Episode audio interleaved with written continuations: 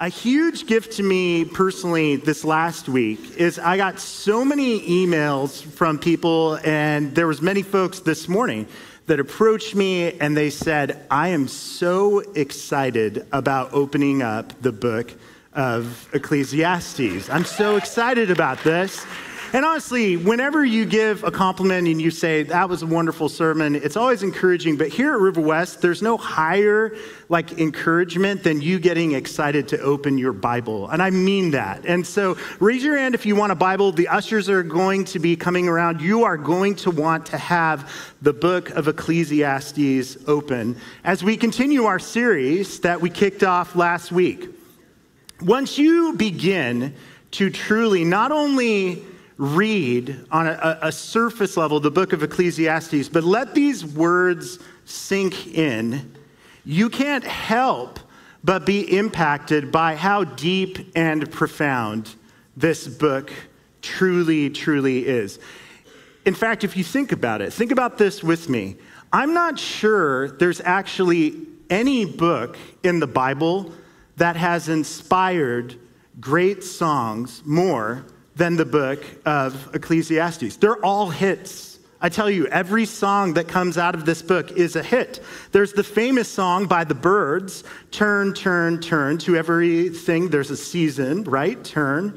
It's basically plagiarizing chapter three of Ecclesiastes. It, it, just, it just is.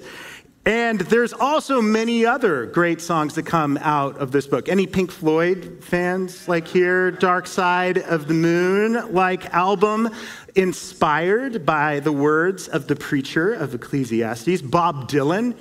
I know there's some Bob Dylan fans. Come on, put your hands up. Bob Dylan fans, don't be ashamed to like be a Bob Dylan fan in church. He's all about Jesus, and so many of his songs came straight out of this book from the Library of Wisdom Literature. But in my personal and humble opinion that I present before you today, the greatest song of all time that came out of this book was by a rock band from Ireland called anybody? U2. The song I still haven't found what I'm looking for from the Joshua Tree album, which, again, in my humble opinion, is one of the greatest albums under the sun of all time, listen to the words of the preacher, Bono. Okay?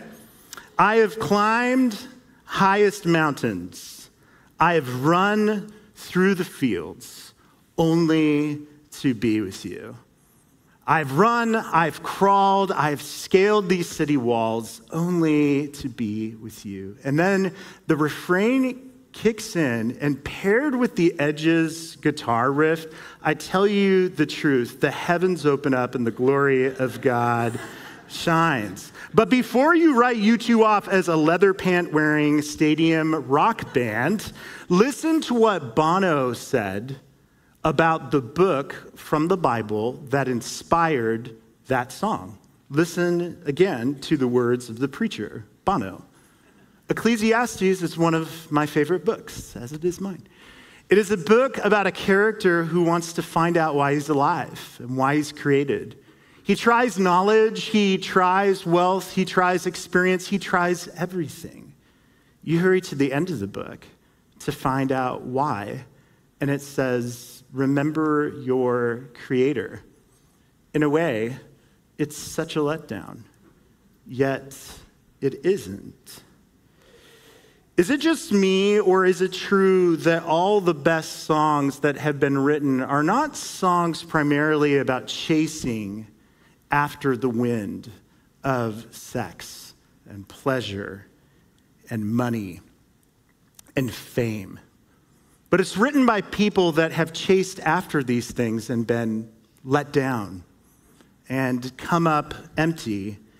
And yet something crawls up their ribcage a longing for something more, for deeper meaning or purpose, for a joy that always feels elusive. You can't quite grasp it, something that's missing. And, folks, that's what the book of Ecclesiastes shows us. It shows us the thing that we are still looking for. That's why we're calling this series The Antidote to Emptiness, because we would have been sued if we would have just quoted U2. If you were here last Sunday, we learned that the book of Ecclesiastes, the reason that this book is in our Bibles is it calls us away from empty things that we spend the lion's share of our lives chasing after, and it calls us to something of substance. A relationship with a God who has never stopped pursuing us, who's put that ache for significance and meaning in each of our hearts. And nobody in history knew this better than King Solomon, the king who chased after everything this world under the sun has to offer wealth, success, fame, power, pleasure, and wisdom, and came up utterly empty and dissatisfied. So much so that this wise, rich, and respected king almost died a lonely fool. How did the wisest person that has ever walked this earth come so close to dying, the greatest fool in the Bible? Well, to answer that question, we need to open up Ecclesiastes again. So, Ecclesiastes chapter 1, as we continue our series that we're calling the antidote to emptiness. You go straight to the middle of your Bible, find the book of Proverbs, and right to the right is the book of Ecclesiastes. We'll jump back in this morning in verse 12. I, the preacher, have been king over Israel in Jerusalem, and I applied my heart to seek and to search out by wisdom all that is done under heaven. It is an unhappy business that God has given to the children of man to be busy with. I have seen everything that is done under the sun, and behold, all is vanity and a striving after the wind. What is crooked cannot be made straight, and what is lacking cannot be counted. So I said in my heart, I have acquired great wisdom, surpassing all who were over Jerusalem before me, and my heart has had great experience of wisdom and knowledge. I applied my heart to know wisdom and to know madness and folly. I perceived that this also is but a striving after wind. For in much wisdom is much vexation, and he who increases knowledge increases sorrow. This is God's word. As you read through Ecclesiastes, one of the unique aspects and features of this book is the wisdom that we're presented with is not wisdom from just the classroom or a lecture. Rather, it's drawn from Solomon's life experience. Uh, it's wisdom that has some miles on the road to influence it. It's experiential wisdom. And so, beginning right where we started reading this morning in chapter 1, verse 12 in Ecclesiastes, and then threading through the rest of the book, Solomon's going to share different ways he tried to find satisfaction and meaning and purpose apart from God. And so he starts with wisdom and then he goes on to pleasure and self indulgence. Then he tries out madness and folly, work, honor, fame, social justice, philanthropy. But in the end, all of Solomon's quests to find what he's looking for lead him to a pretty somber conclusion that startles many people that sit down to read this book. And his conclusion, as we saw last week, is life under the sun, which is code for life apart from God. life lived by our own wisdom for our own profit and pleasure, life as the world sees it, not as God sees it. All of life under the sun is hevel. Hevel. It is utterly empty and meaningless. Aren't you glad you came back to church? That's the premise of Ecclesiastes, and you're going to see that drum is just going to beat. It's going to be a steady march through this book as you hear that headline.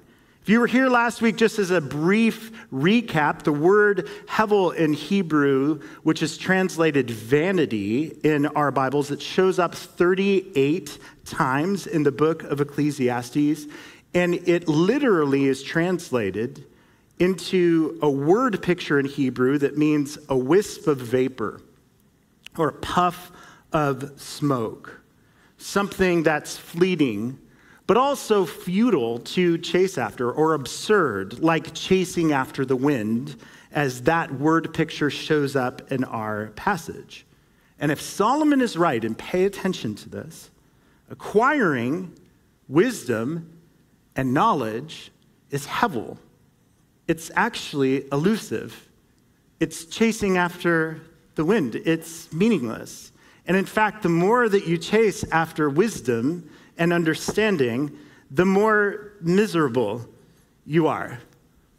So, why in the world are we here studying the book of Ecclesiastes? Well, either you all, and myself included, are gluttons for punishment, or as we learned last week, this book, through poetry, through evocative proverbs, through questions that rattle us and the honest mirror that Solomon shows us, he's going to point to something infinitely greater and more solid and enduring than all that life under the sun can offer us. But wisdom isn't the answer, which sounds really strange. Because if wisdom isn't the answer, then what in the world is the answer? So if you're taking notes, this morning Solomon is going to answer this question. If wisdom isn't the answer, then what is? By showing us three things uh, the source of true wisdom, the emptiness of worldly wisdom, those two things are going to be contrasted, and then ultimately, the goal of wisdom or think about it this way where wisdom comes from, why wisdom isn't enough, and where wisdom leads us. So, first things first, we need to start by recognizing the source of King Solomon's wisdom. As you're reading through Ecclesiastes, it's often helpful to remind ourselves, reacquaint ourselves with Solomon's story in the Old Testament. As many of you are likely familiar, Solomon was named king by his father, King David. And one day, God came to Solomon in a dream and said, Ask whatever you want, and I will grant that for you. Now, play along here. I want you to imagine for a moment what you'd ask for if God came to you like the genie from the Aladdin movie and said, Ask whatever you want, and I will grant that wish for you. What would you ask for? Come on, be honest. I don't think that I would ask for the fruit of the Spirit or deeper sanctification.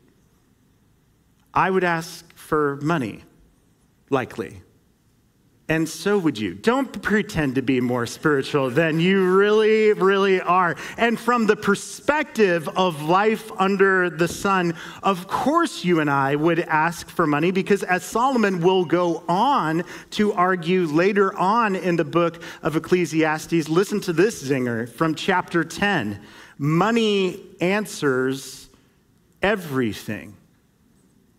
That's in your Bible right there huh, what's going on? Wait a minute, what's, what's happening here?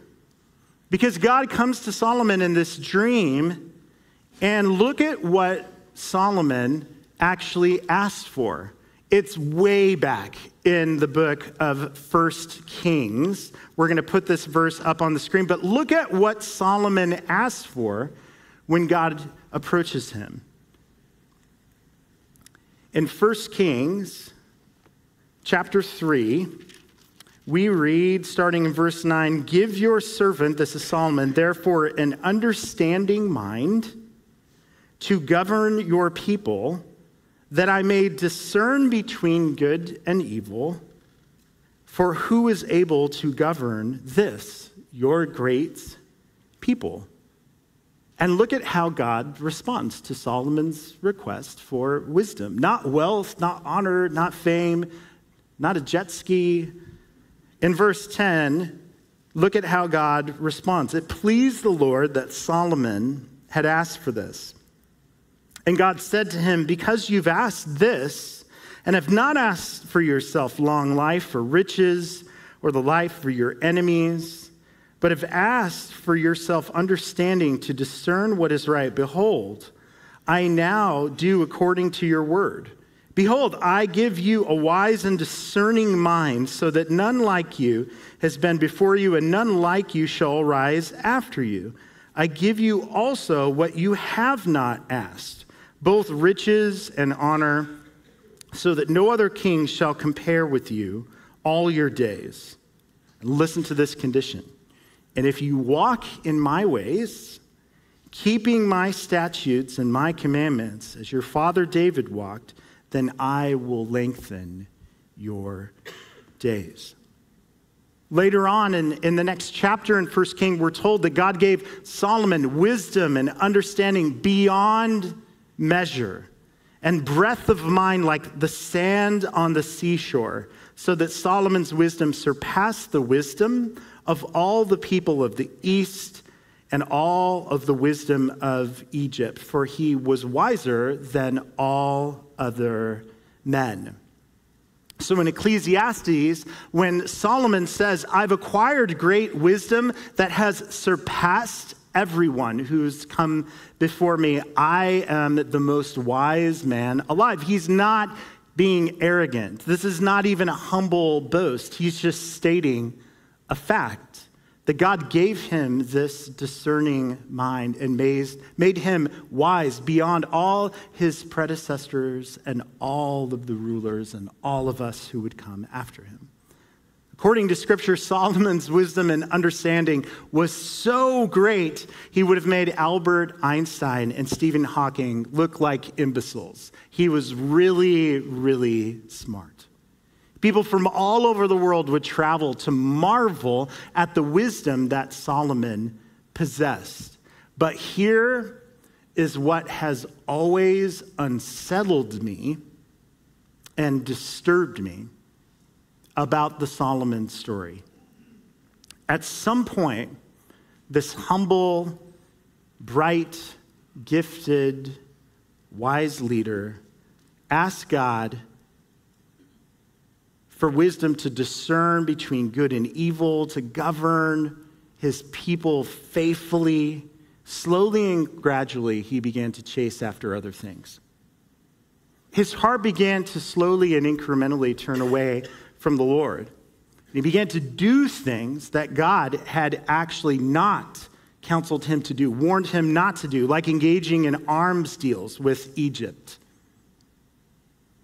and building an elaborate palace for himself, which took 14 years, twice as long as it took to build the Lord's temple, which gives you a window into where his priorities really, really were. And fi- finally, marrying 700 wives, which is not only a really, really unwise, bad idea. It just is. This is not the biblical model for how to approach marriage whatsoever. But it was a willful rebellion, actually, against God's command, which ultimately led to his undoing and his downfall as a leader. So much so that the wisest man alive would go on to be remembered as the greatest fool in all of the Old Testament. In fact, look at the sad epitaph of Solomon's life in 1 Kings chapter 11 verse 4. We'll put it up on the screen. Listen to this. For when Solomon was old, this is old King Solomon, his wives turned away his heart after other gods, and his heart was not wholly true to the Lord his God, as was the heart of David his father. So, where does Solomon go wrong? Was it the moment he started marrying women who worshiped other gods? Or was his downfall more gradual? I don't think Solomon simply woke up one day and decided to worship and offer sacrifices to other idols. Sin simply doesn't work like that. And we're given signs in 1 Kings that his departure and turning away from the Lord was actually far more subtle and gradual. It came in a series of seemingly harmless little compromises where Solomon began to prefer his wisdom and way of doing things over God's, his little pleasures and comforts over God's kingdom, his name and reputation over God's fame and glory. Until one day he woke up, in spite of all of his money and success and wisdom, everything that he had spent his life striving after, he looked around and he had nothing to show but fistfuls of wind. Look at what Solomon says in chapter 1, verses 13 and 14. This is his conclusion. Towards the end of his life, Solomon laments and he says, I applied my heart to seek and to search out by wisdom all that is done under heaven. It is an unhappy business that God has given to the children of man to be busy with. I've seen everything that's done under the sun, and behold, all is hevel, it's vanity to mist and striving after the wind. This sobering couple verses here reminds me of something that Leonard Woolf, the husband of Virginia Woolf, who was a brilliant British political theorist and publisher who wrote over 20 books Towards the end of his life and shortly after his retirement, look at what Leonard Woolf, looking back on his life, what he had to say. He said, I see clearly that I have achieved practically nothing. The world today and the history of the human anthill during the past 57 years would be exactly the same as if I had played ping pong instead of sitting on committees and writing books and memoranda.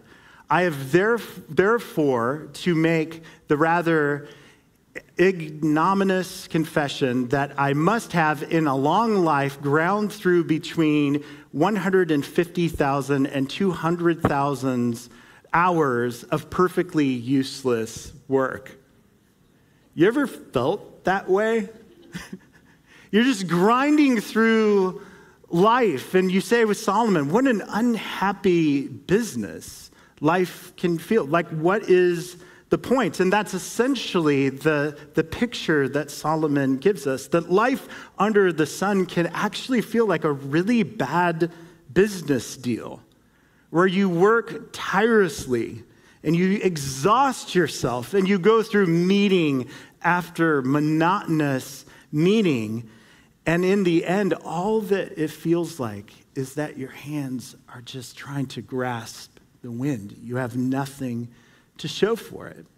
So, why don't we all just go and play ping pong and pass our time? What is the point? But what Solomon is doing here, and it's brilliant, is he's not just lamenting his own inner angst and frustrations or trying to depress us. Instead, he's exposing the empty pursuit of worldly wisdom. He's trying to show us that if you chase after worldly wisdom, you're going to come up empty. And this is so important to understand in the book of Ecclesiastes.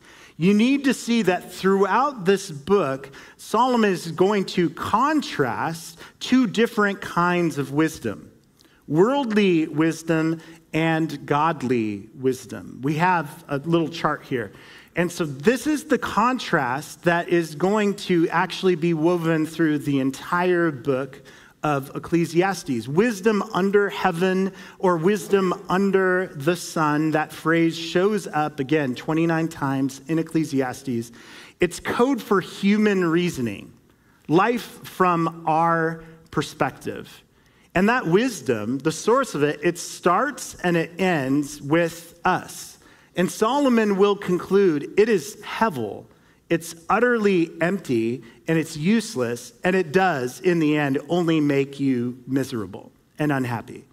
That's contrasted in Ecclesiastes with godly wisdom, which isn't wisdom from below or wisdom under the sun, but wisdom from above, wisdom that God provides.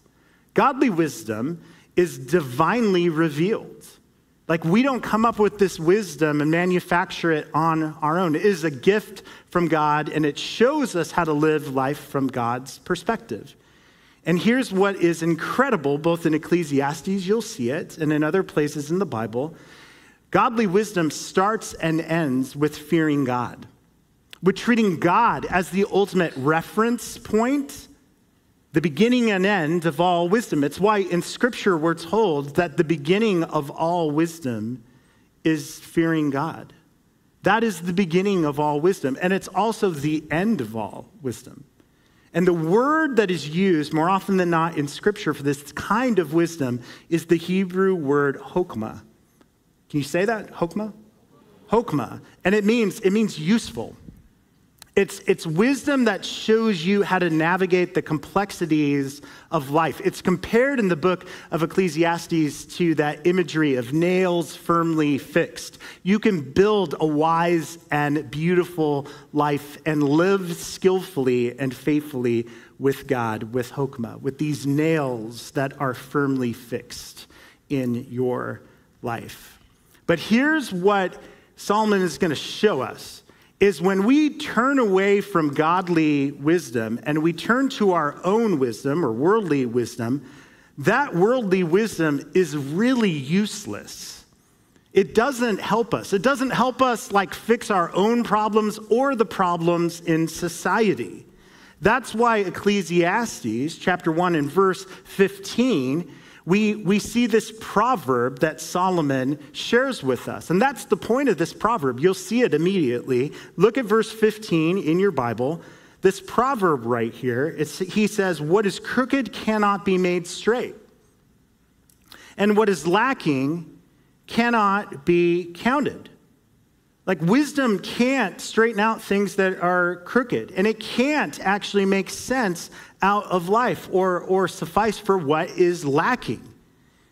You, you see that in your Bible, how it's indented. It's, it's a little proverb of Solomon's day that he drops in there to show us essentially the uselessness of wisdom under the sun or human wisdom. It's the kind of thing that people would say when certain realities are not easily untangled or fixed. Have you ever been fishing before? And especially with kids, and they just they tangle up the line. It's like they come out of the womb, and I've had quite a bit of experience with this, and they're apt to just tangle absolutely everything. And there's some tangles, I have to tell you, that you cannot untangle that it's hevel. It's actually useless. I have a picture, like right, right here. Look at that tangle right there. You might not even be, be able to notice. It's all tangled up. The bait is, it looks like a strange work of art or something right there. That type of thing, it happens in my experience all the time. And when you get a tangle like that, let me tell you, you can do one of two things. You can throw yourself in the river screaming, This is utterly like maddening and useless, and I hate my life. Or you can cut the line and you can start over. That's what you can do when you go, This is Hevel. This is Hevel right here. You can cut the line and start over. Folks, hear this. In spite of all our attempts to fix what's broken in our world, through political policies, through awareness campaigns and social programs, some things in life are not fixable apart from God. Amen? They're so knotted up, no amount of human wisdom and ingenuity in what we bring to the table can untangle the mess. Case in point, who on the face of the earth can untangle the Israeli Palestinian problem? Or how about the war and violence right now that is, is surging in places like Myanmar? or the global refugee crisis, or Portland's homeless crisis in our own city, where our own city saw a 23% rise an increase in homelessness over the last two years with $255 million of taxpayer money on the table. We saw a 23% rise in homelessness. The national average was 1%. California, we're always throwing stones at, stones at them, but they saw a 6% average in homelessness, 23% rise in homelessness in Portland. What's that? Hevel. That's what that is. But closer to home. Let me drop this in your world. What about issues in your marriage? What about issues you can't untangle at work or your finances or your friendships or your own mental health struggles or your parents that are aging or your kids that have supercomputers in their pockets and haven't looked at you in like three months? How do you untangle those things? Folks, if you hear anything this morning, please hear me. No amount of worldly wisdom will untangle your life. Wisdom is not the answer, it doesn't untangle the mess. Jesus wants to cut the line and tie on something new. It can't be untangled through wisdom. What we need is what the Bible calls a wisdom from above. This is what our Savior Jesus wants to provide. Cut the line, start over, tie this on. Try tying this on to your life. James 3 14, wisdom from above. Again, godly wisdom. Listen to this description right here. Wisdom from above is first pure, then peaceable, gentle, open to reason full of mercy good fruits, impartial and sincere. That's what our city needs. That's what your marriage needs. That's what that issue at work, that will, that will untangle some things. Sincerity, humility, gentleness, person where you become full of mercy that will untangle some things. Think of all the time that you and I waste and how many nights trying to solve my own problems instead of just simply crying out for help as the book of James, which is in the Library of Wisdom literature. James in chapter 1, the same wisdom literature letter he wrote in verse 5, he says, If any of you, any of you, lacks wisdom, let him or her ask God, who gives generously to all without reproach, and it will be given to him.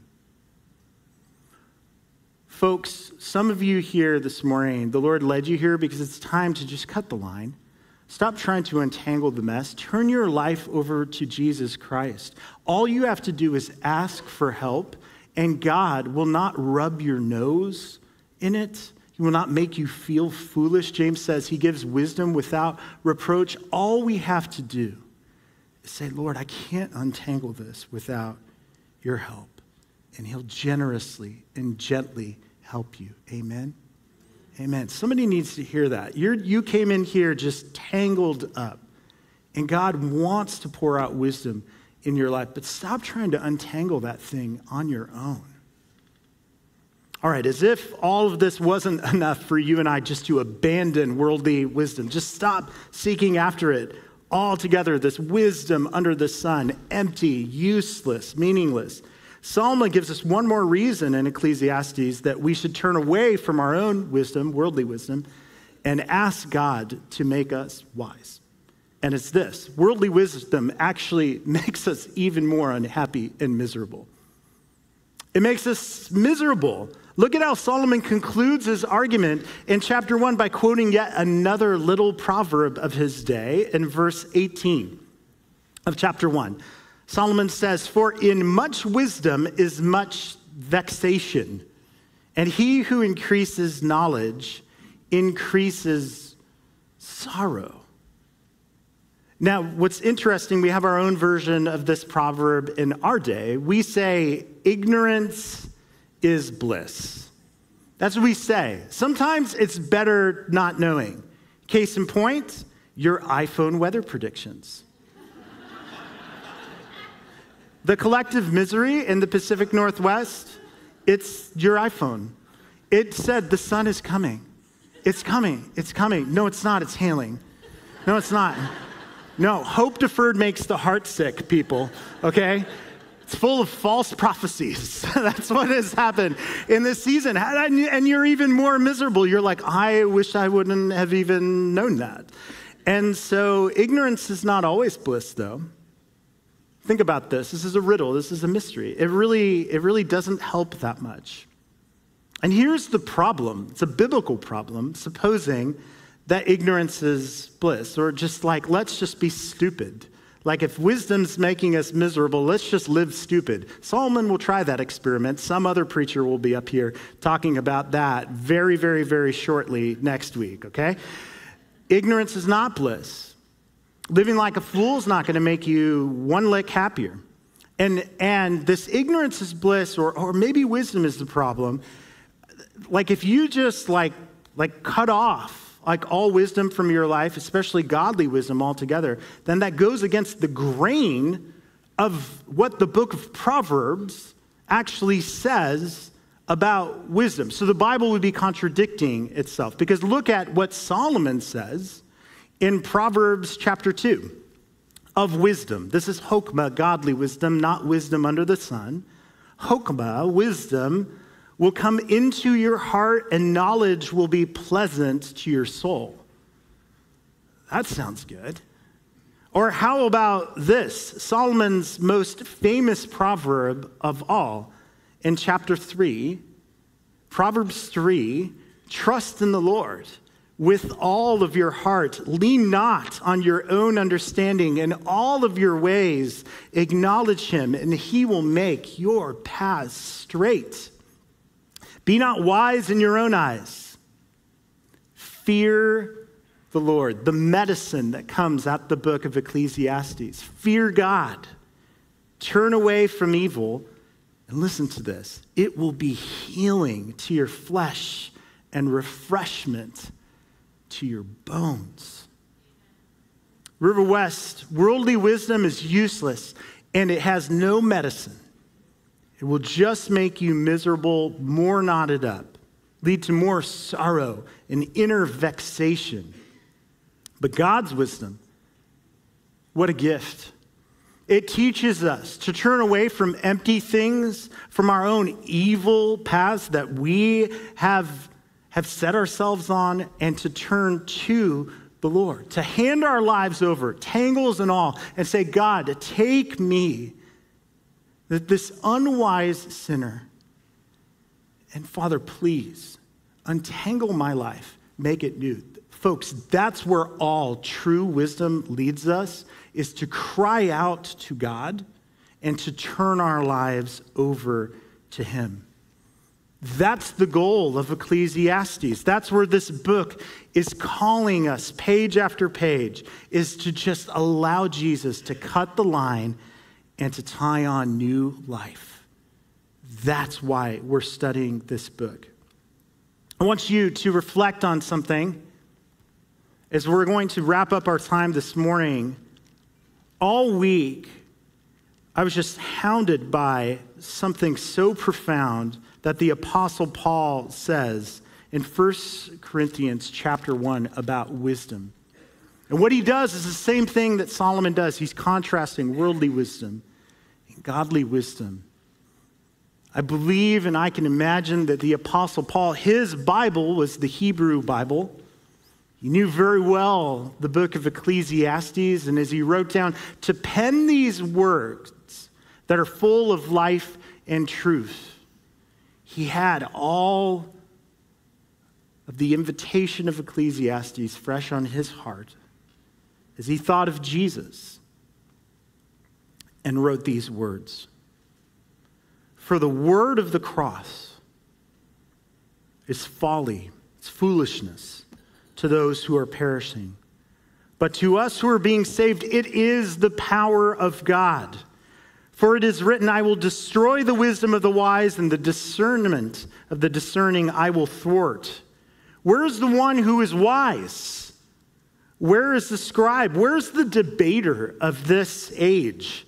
Has God not made foolish the wisdom of this world? For since in the wisdom of God, the world did not know God through wisdom, it pleased God through the folly of what we preach to save those who believe. For Jews demand signs and Greeks seek wisdom. But we preach Christ and Him crucified, a stumbling block to Jews and folly to Gentiles. But to those who are called, both Jews and Greeks, Christ, the power of God and the wisdom of God. Folks, this is the gospel. This is the only wise word that has power to save. And as Paul says, God in wisdom has not allowed the world to know him through wisdom alone. All wisdom pointed to our need for a Savior. And that's why, even though our world may conclude that we are foolish to put the hope of our life on a Jewish Messiah that was hung on a cross, we look to Jesus and we say, that's where our wisdom hangs. Jesus is the ultimate reference point for our lives. He is the only one that can make our path straight. He's the only one that can bring words that bring healing and refreshment to our post pandemic weary world. Amen? And He's here. He's here this morning. He's present. He brought you here so that you could cut off all of the empty things that you're, you're trying to pursue and begin anew with a new life and new wisdom. If you bow your head and your heart, we're going to invite the Holy Spirit into this moment here. Father, I want to thank you so much, Lord, for the wisdom of your word. And Lord, for Ecclesiastes and for how, Lord, it is calling us, Lord, as your people, Lord, to turn away from our empty pursuits and, and to cry out for Jesus. Lord, I, I just can't shake the feeling that, Lord, there's people here that are all knotted facing things, Lord, that they've tried to untangle. They're just stuck. They feel hopeless. But they made it here today. Lord, for those hearts, may they hear your word of grace that God has pursued us in Jesus, that Jesus came to seek and to save the lost. Father, may your Holy Spirit in this time, in this moment right here, draw those, Lord, that have not yielded and turned over their life to your Son, to faith in him. In Jesus' name we pray. Amen. River West family, we're, we're going to come to the table this morning. If you've placed your life in the hands of Jesus, you've trusted his sacrifice for your life, you can come during this next song. You can receive the bread and the cup. You can take that on your own. I encourage you, take a moment, pause, and pray. Don't rush past this moment. But I felt prompted as I was preparing this week that there may be some here where you have not made a decision to make Jesus your Lord and your Savior. And you're, you're all tangled up. I'm going to be over to the side with, with prayer team. These next few songs, if you need to pray about anything at all, or if, if you feel drawn this morning, hearing these words, you realize there's an emptiness in your life that nothing has been able to solve. I'd love to, to pray with you. I'm going to be over there. I'm going to have members of the prayer team, other pastors that are here this morning. We're just going to be off to the side. We'd love to pray with you. Don't leave here empty and all tangled up. God has something better in store for you. Amen. Amen. Let's worship the Lord this morning.